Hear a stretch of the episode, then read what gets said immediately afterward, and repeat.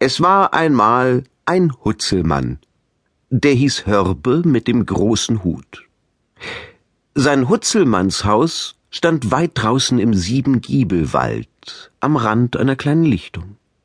Wie alle Hutzelmannshäuser war es aus Holz gebaut und über und über mit dürren Ästen und Zweigen zugedeckt.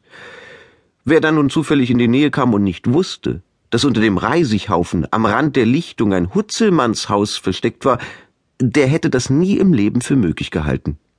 Wie sollte er auch? Wieder einmal war ein Sommer dahingegangen.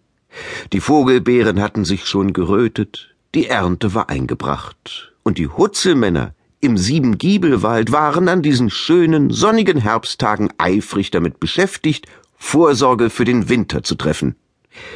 Die Winter im Siebengiebelwald waren lang und kalt. Wer dann nicht Hunger leiden und frieren wollte in seinem Hutzelmannshaus, der musste bei Zeiten darauf bedacht sein, dass es ihm nicht an Vorräten fehlte.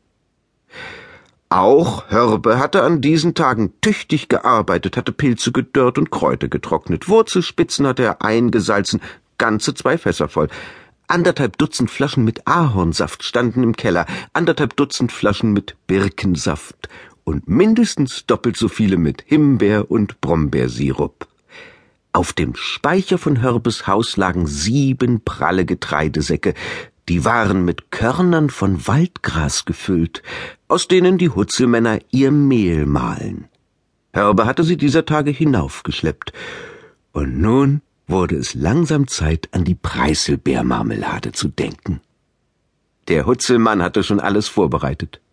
Heute gleich nach dem Frühstück wollte er mit dem Einkochen anfangen. Er nahm die geblümte Küchenschürze vom Haken und band sie sich um.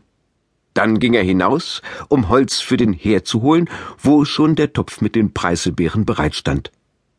Als er die Haustür öffnete, tropfte das Sonnenlicht durch die Zweige auf ihn hernieder wie lauter Gold.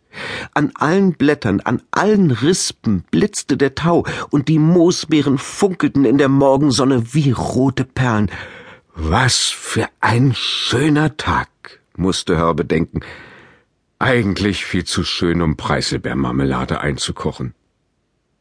Er hatte es kaum gedacht, da begann in der Ferne ein Vogel zu singen, so munter und leichten Sinnes, als wollte er Hörbe zurufen, Richterst du, Hutzelmann! Das ist kein Tag für Preiselbeermarmelade. Dies ist ein Tag zum Wandern. Ja, und ob, dachte Hörbe. Die Preiselbeermarmelade kann auch bis morgen warten. Das wäre das Allerwenigste.